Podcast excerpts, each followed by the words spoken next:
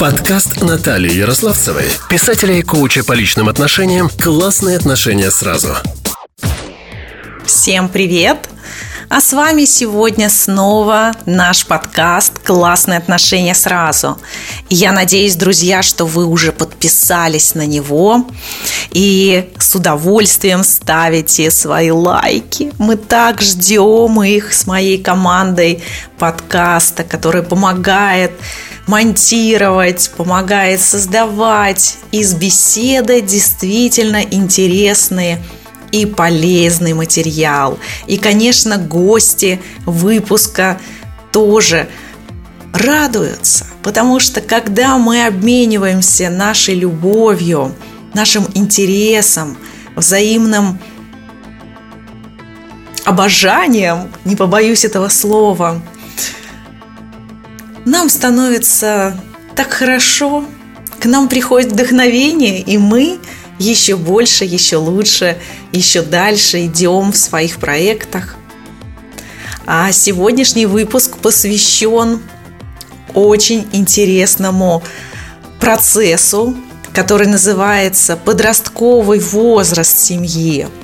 И в гостях у нас снова сегодня Марина Владимировна Белокурова – Марина Владимировна, психотерапевт Единого Европейского регистра, психолог, обладатель всемирного сертификата психотерапевта, сертифицированный трансперсональный психотерапевт Европейского реестра Евротас, сертифицированный специалист по процессуальной работе Портленд, США, действительный член Европейской ассоциации психотерапии – и Марина Владимировна рассказывает нам также и о том, как преодолеть эти кризисы, что помогает нам, любящим друг друга, партнерам, пройти эти кризисы, которые просто сопровождают нашу жизнь как воздух,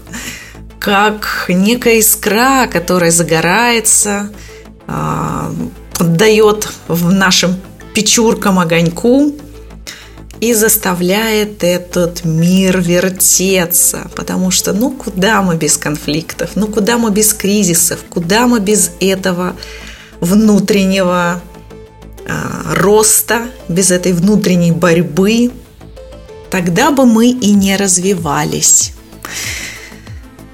А я предлагаю вам сейчас просто открыться, довериться процессу и впитывать.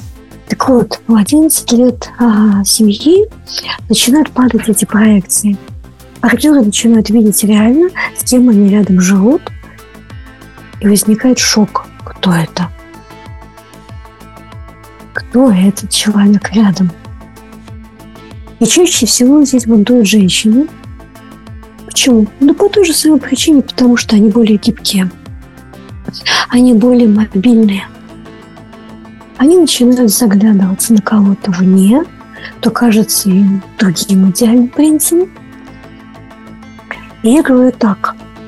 Если вы в это время заново не влюбите своего мужа, у брака нету будущего. Всегда будет тоска тому, что я там как будто вышел замуж не за того человека. Мужчина реже делает шаги в сторону в этот период. Почему? А, привычка. Определенная психологическая ликвидность. Я привык, что я прихожу на тот же диван, на тот же ужин, на те же рубашки и носки. И вообще мне привычно. Может быть, оно и хорошо, но хлопотно.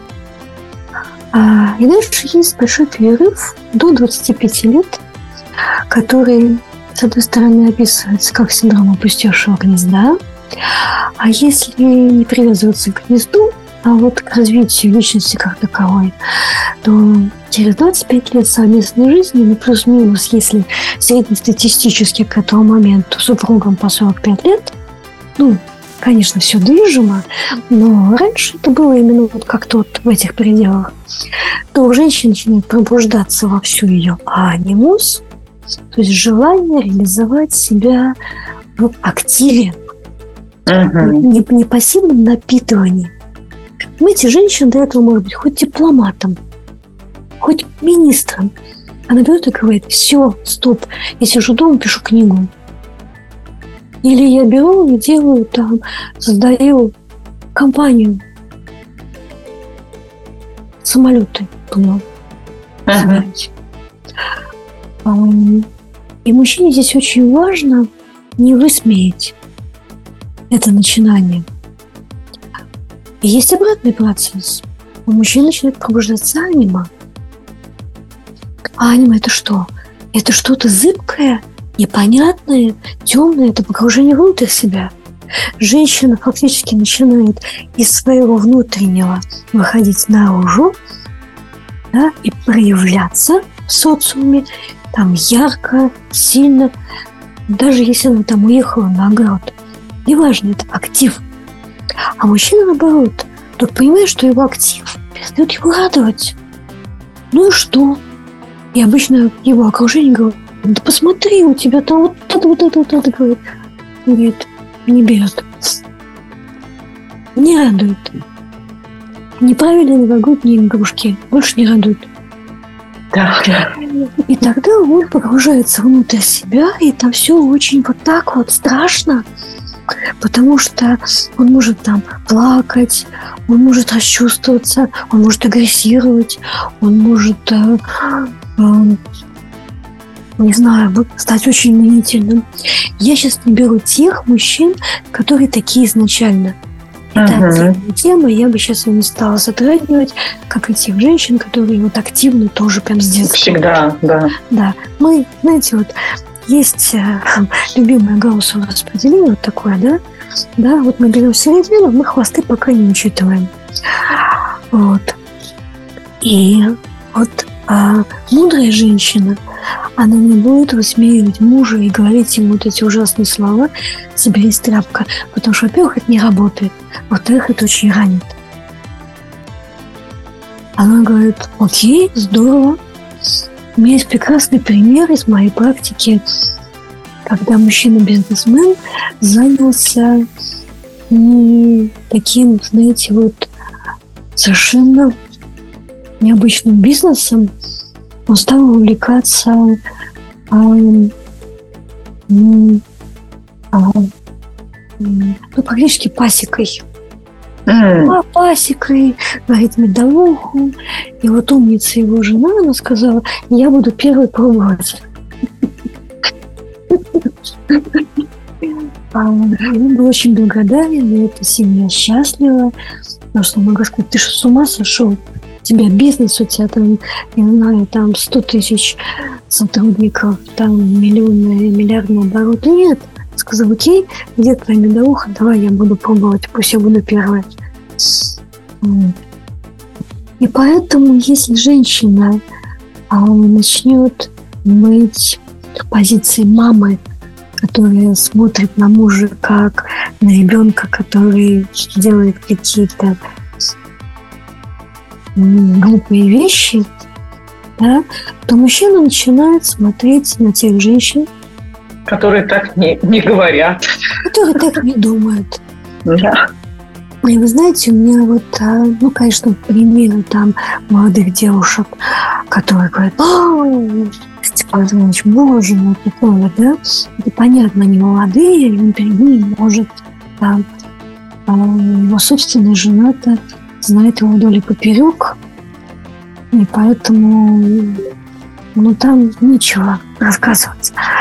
Но я знаю пример, когда после почти 40 лет брака и мужчина и женщина, муж и жена в одной отрасли, у них одна корпорация. Он ушел не к молодой девушке, а к своей однокласснице, у которой также ахала. Говорит, «А, ой, какая у тебя машина. Вот. Да. Вот. А я говорю, ну да, машина, я ее не выбирала. Понимаете? Поэтому надо быть очень бережным в 25 лет.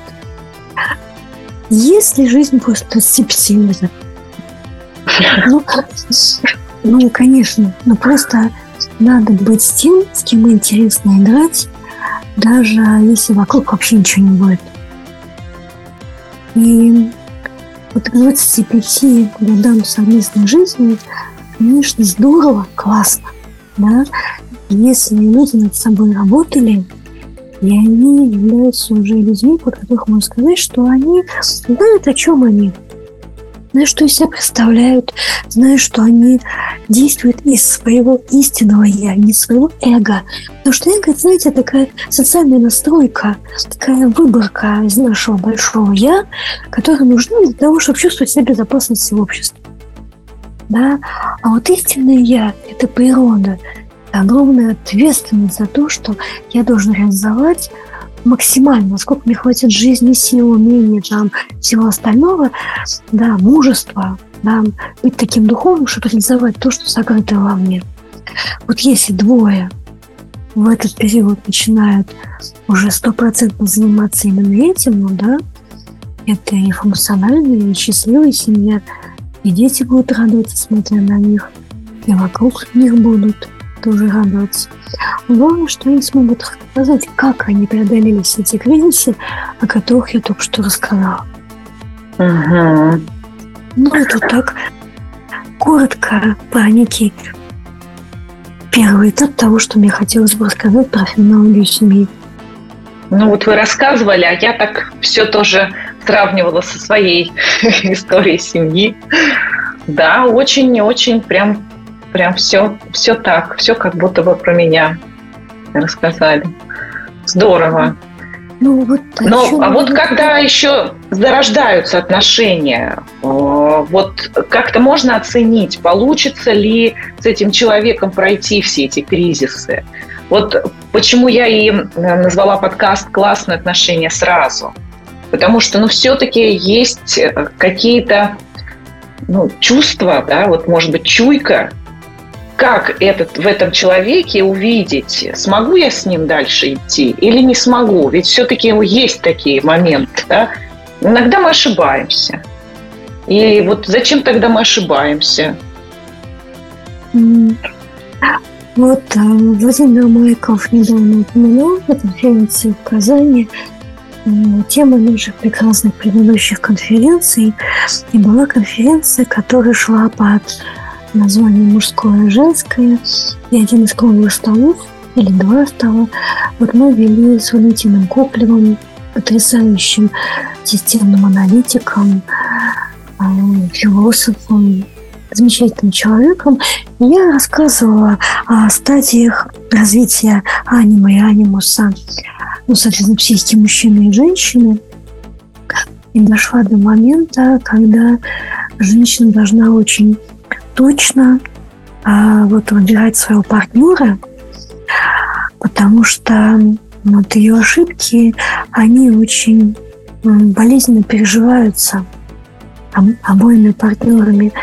И вот мой соведущий а, Валентин сказал такую фразу, и ты даже не представляешь, насколько болезненно.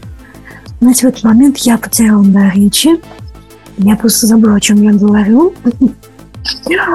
И зал молчал, потому что он тоже был потрясен, потому что Валентин так сказал. Искренне.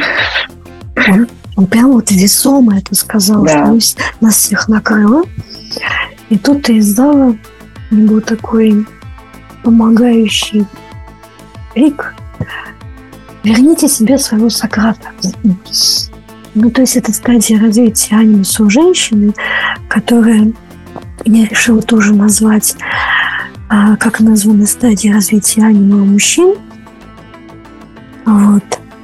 И они, наверное, могут ответить на ваш вопрос, а как почувствовать а, в силу того, что мы развиваемся, мы в начале пути, мы не обладаем всеми развернутыми своими способностями, какими можем обладать. Означает ли это, что мы должны выходить замуж в старости на пенсии? Нет, нет скорее. Нет, да. нет, конечно. Ну, просто моменты вот этих кризисов, о которых я упомянула, они всегда очень подсказывают, смогу ли я идти дальше. Можно ли там в студенчестве увидеть прям своего человека?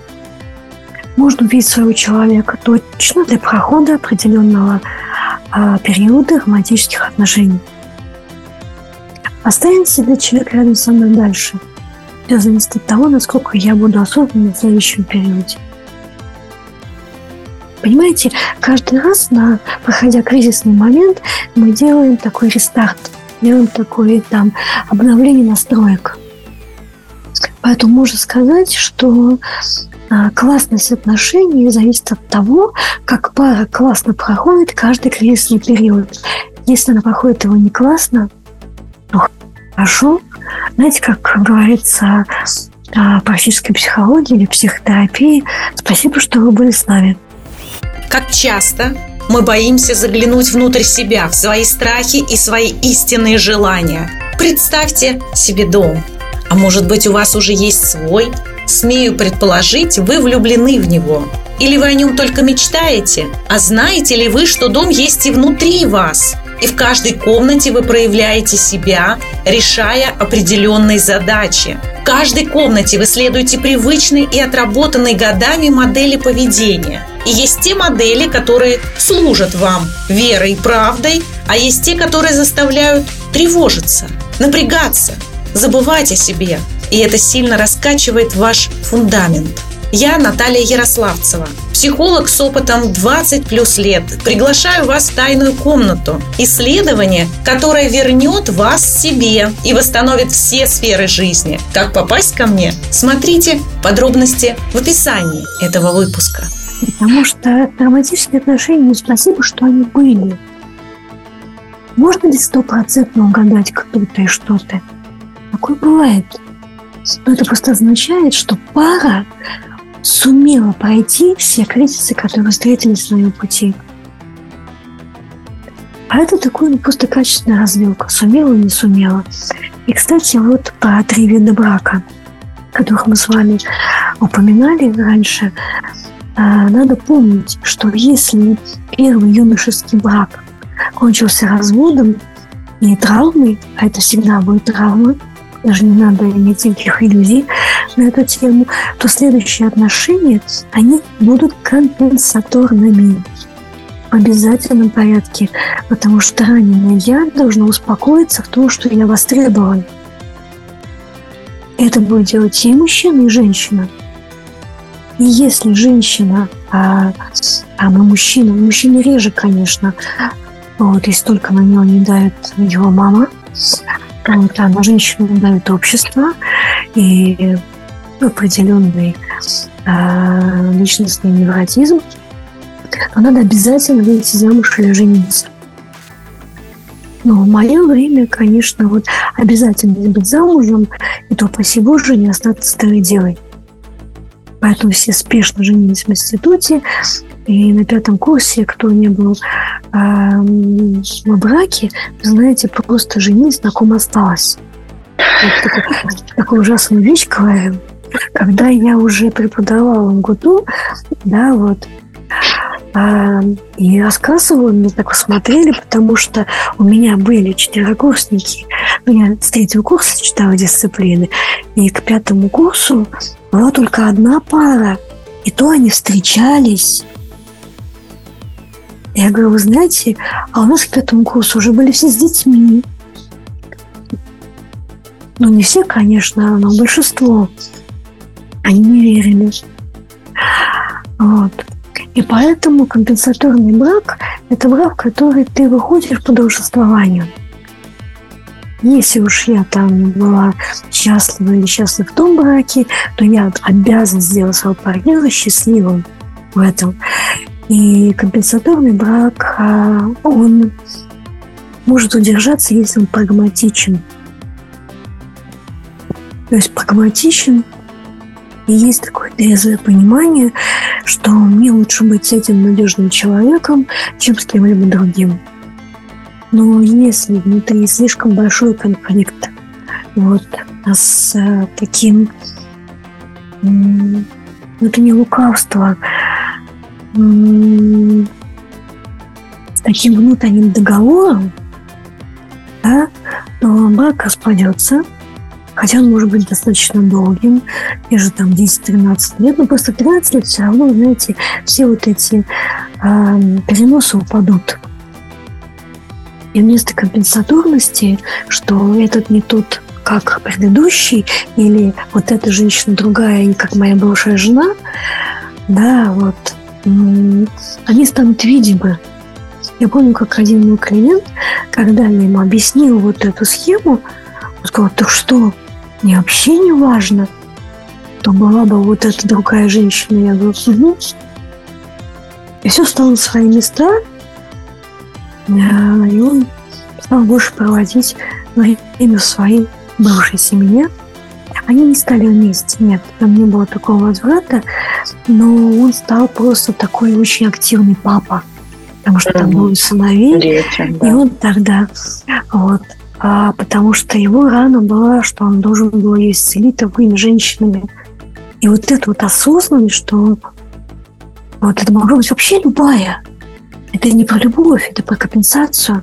Она, знаете, настолько его отрезвила фантастически, что он прямо вот, как, знаете, набрал почву под ногами, говорит, я все понял. Я говорю, ура! Ура! Поэтому не надо бояться компенсаторных отношений, надо просто пройти этап. Это может быть одно, может быть два, может быть три, не важно. Но это вот вы говорите именно брак как э, оформленный законодательно выбор, или же это просто могут быть длительные отношения, гражданский брак? Да, да. Понимаете, опять-таки, в мое время не было гражданских браков. Поэтому могу быть только... То есть вот суть одна, да? Вот в смысле? Суть, вот, суть, суть, суть одна. одна угу. Да. И поэтому а, даже очень, может быть, важно своим детям рассказать об этом, чтобы они не боялись этого, чтобы они не боялись делать ошибки, угу. чтобы они остерегались делать ошибку второй раз. То есть рассказать про эту компенсаторность. А вот после компенсаторного брака можно а, стать парой осознанной. И обычно на вот эту осознанный брак очень много препон. Очень много говорят, зачем, вы с ума сошли. Там, и могут говорить о чем угодно. Разность статусов, разность возрастов, разность профессиональностей, разность происхождения. Вообще а, непонимание, почему от такого надежного партнера, да, который для тебя все, приходить к партнеру, от которого неизвестно, что еще будет. Чем устойчив осознанный брак? Ну, не боимся этой тавтологии осознанности. Потому что когда начнется прохождение по тем же самым год, 3, 7, 11, 25, всегда будет такая напоминалка, потому что она будет в активе, а не где-то там бессознательно подавлена. Я этот выбор сделал сама сам. Есть такая еще, знаете, чудесная подсказка, особенно для женщин. Но сейчас я стала это говорить и мужчинам. Вспомните тот момент, вот в социальной психологии, который я тоже уже до 25 лет, а, есть такое понятие миф первой встречи. Это вот если возвращаться к Юнгу, когда анима узнала анимус. И вот в мифе встречи всегда есть момент, когда партнер решает, что именно эта женщина будет моя. Или именно за этого мужчину я выйду замуж. Почему-то. Это не должно быть логичным. Должно узнать что-то внутри. К вопросу, да, может ли быть классные отношения. Могут быть. Но если это осознанный брак. Хотя, опять-таки, субъективность понятия классность можно ли отрицать романтический первый брак? Зачем? Он был весь наполнен юношеским максимализмом, буйностью, романтикой. Можно ли отрицать компенсаторный брак? Что там было классного? Он мог подарить детей, он мог подарить ощущение ну, такого контентирования. До тех пор, пока не пришел момент сделать шаг к осознанному браку. Просто надо очень постараться, что партнеры в компенсаторном браке а, должны очень постараться расстаться по-человечески. А, по-доброму не получится. Mm. Разводов красивых не бывает. Потому что это всегда развод, понимаете? Но можно не добавить в это ничего дополнительно плохого. Это можно. Можно остаться, остаться а, цивилизованным человеком. Ну, я не знаю, как по-другому это сказать. Mm-hmm. Потому что могут быть дети, могут быть какие-то общие переживания. Но, во всяком случае, благодарность компенсаторному браку за то, что он смог контейнировать психику до тех пор, пока она не сделала другой выбор. И классность компенсаторного брака именно в этом. А возвращаясь к мифу первой встречи, я вот и девочкам и мальчикам говорил, вот за что? Говорю, как за что? Я говорю, за что? Ну как, я увидела, что он такой, не знаю, красивый. Я говорю, отлично. И сейчас, когда у вас уже пять лет сплошные скандалы, почему ты не помнишь, что ты выбрала его за красоту? А все остальное, дорогая моя, надо настраивать ручками. Возникает такое, как это? А я считаю, что этого достаточно. А это, извините, уже другой а, феномен. Это искажение, которое называется фактор ореола.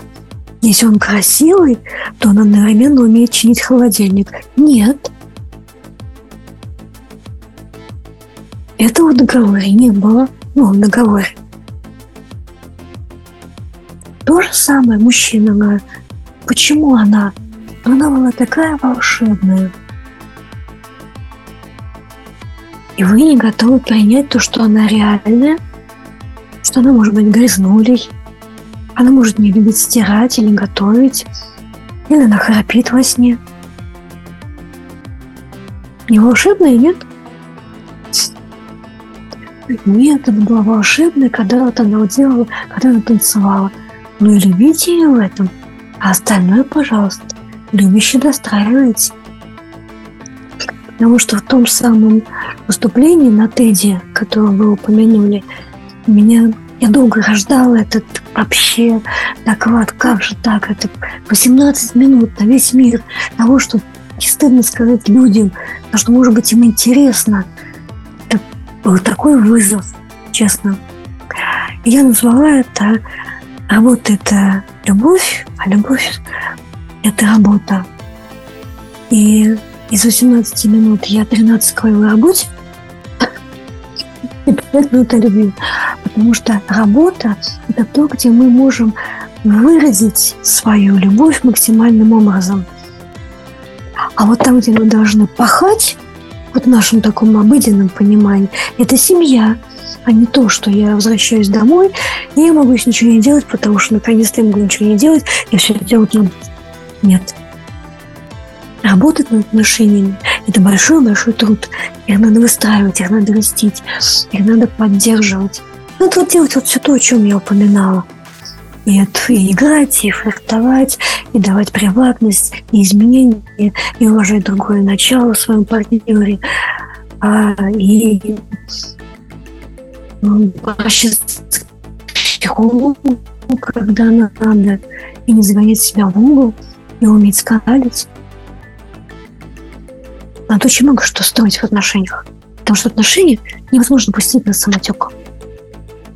А вот там, где мы можем быть в любви, это работа, которая отвечает нашему настоящему «я», которая может реализовывать это «я». Вот, как-то так. Поэтому, напоминая, почему именно этого партнера мы осознанно выбрали надо всегда помнить, что сработало, какой критерий, что он является тем, что надо все время себе напоминать, но не потому, что только за это, а что это было ведущим. Это да. было той нотой, которой максимально не хватало в тот момент, когда мы встретились. Я ее видела в партнере, потому что она у нее проявляется естественно, да, а мне надо ее реализовать себя. Да. А то претензия идет уже за другие какие-то навешенные ожидания, требования, да, которых да, вот тогда да. их просто не было. Даже вообще мысли об этом не было, поэтому и на берегу договориться об этом было тоже невозможно. Это вот что-то прибавилось. Да, там, скажем, какие-то материальные потребности, которые необходимы. Ну, что ты не можешь ну, никак да. заработать на новую квартиру, да? Такого рода. А вот если бы а, у вас была возможность... Статный кризис, а он же не там вот помните, почва, конечно. Так, у нас что-то немножко связь. Сейчас я хочу... У нас была запинка. Да, была запинка. Интернет. Да, ну вроде сейчас нормально. Угу. И я одновременно начала говорить. Я хотела спросить вот такой. Если бы вот вы могли сейчас вернуться к той юной, влюбленной или, может быть, э, да, желающей вступить в романтический брак девушке, что бы вы ей туда, какое послание могли бы отправить? Интернет. Да, интернет внезапно начал... Так, Сейчас я попробую Смотрите, что-то поменять. Можно сделать этот отдельный, отдельный, отдельным кусочком. И да, ну, отсюда я, тоже можно мы потом. Мы с вами не страгивались. Сейчас какие-то, да, какие-то внешние помехи. Знаете, вот, наверное, самое первое, чтобы я сделала по-другому, не говорю о том, сколько раз я смеялась, что если бы я могла быть такой же умной, скажем так, даже мудрой, как сейчас, а тогда, наверное, я бы по-другому вела свою Это вот, наверное, такое я не видела в ней а, то замечательного начала, которое я хотела помочь. Наташа? Да, я пытаюсь сейчас вот попробую на мобильный перевести его, на мобильную связь. Вот стал зависать, и все тут. Так, я вернулась. Как у нас связь? Мы вот, я вернулась. Так, отлично. Я вернулась, я поставила сотовую связь. Не знаю, почему. Иногда вот он прям берет, проваливается интернет. Ну, сейчас картинка не очень хорошая. Mm-hmm. Как, как у вас с картинкой? Но она вот сейчас вот поднастроилась, вот сейчас нормальная. А вот вначале прям как-то было, да, немножко. Давайте вернемся тогда еще раз. Давайте. Если вернуться в свою юность, конечно, я бы совершенно по-другому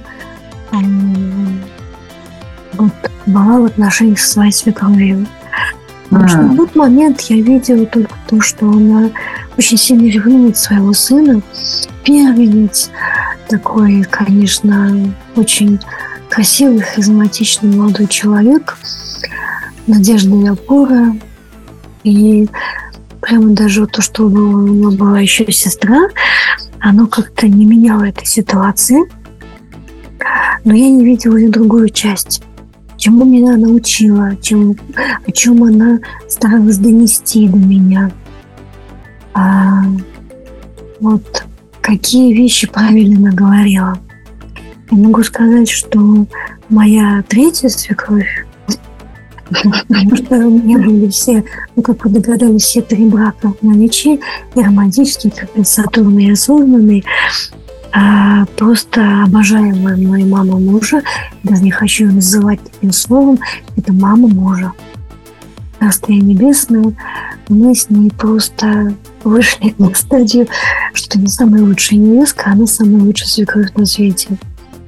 Она у меня была за кафедрой, вот. Она очень любила студентов, она была веселой, она была очень драйвовой, замечательная женщина и очень нежно сейчас ее вспоминаю, потому что есть еще одна подсказка. То, что нам не нравится в это то, что мы не принимаем в своем муже. Mm. Очень легко сразу понять, какую часть мужа мы не принимаем в нем и, соответственно, в себе. Это же зеркало. Ну, как-то так. Да, есть повод задуматься всем, всем нам, дамочкам. Да, я, я очень благодарна своему мужу, теперешнему, осознанному, как он смеется, что он любимый муж. Вот.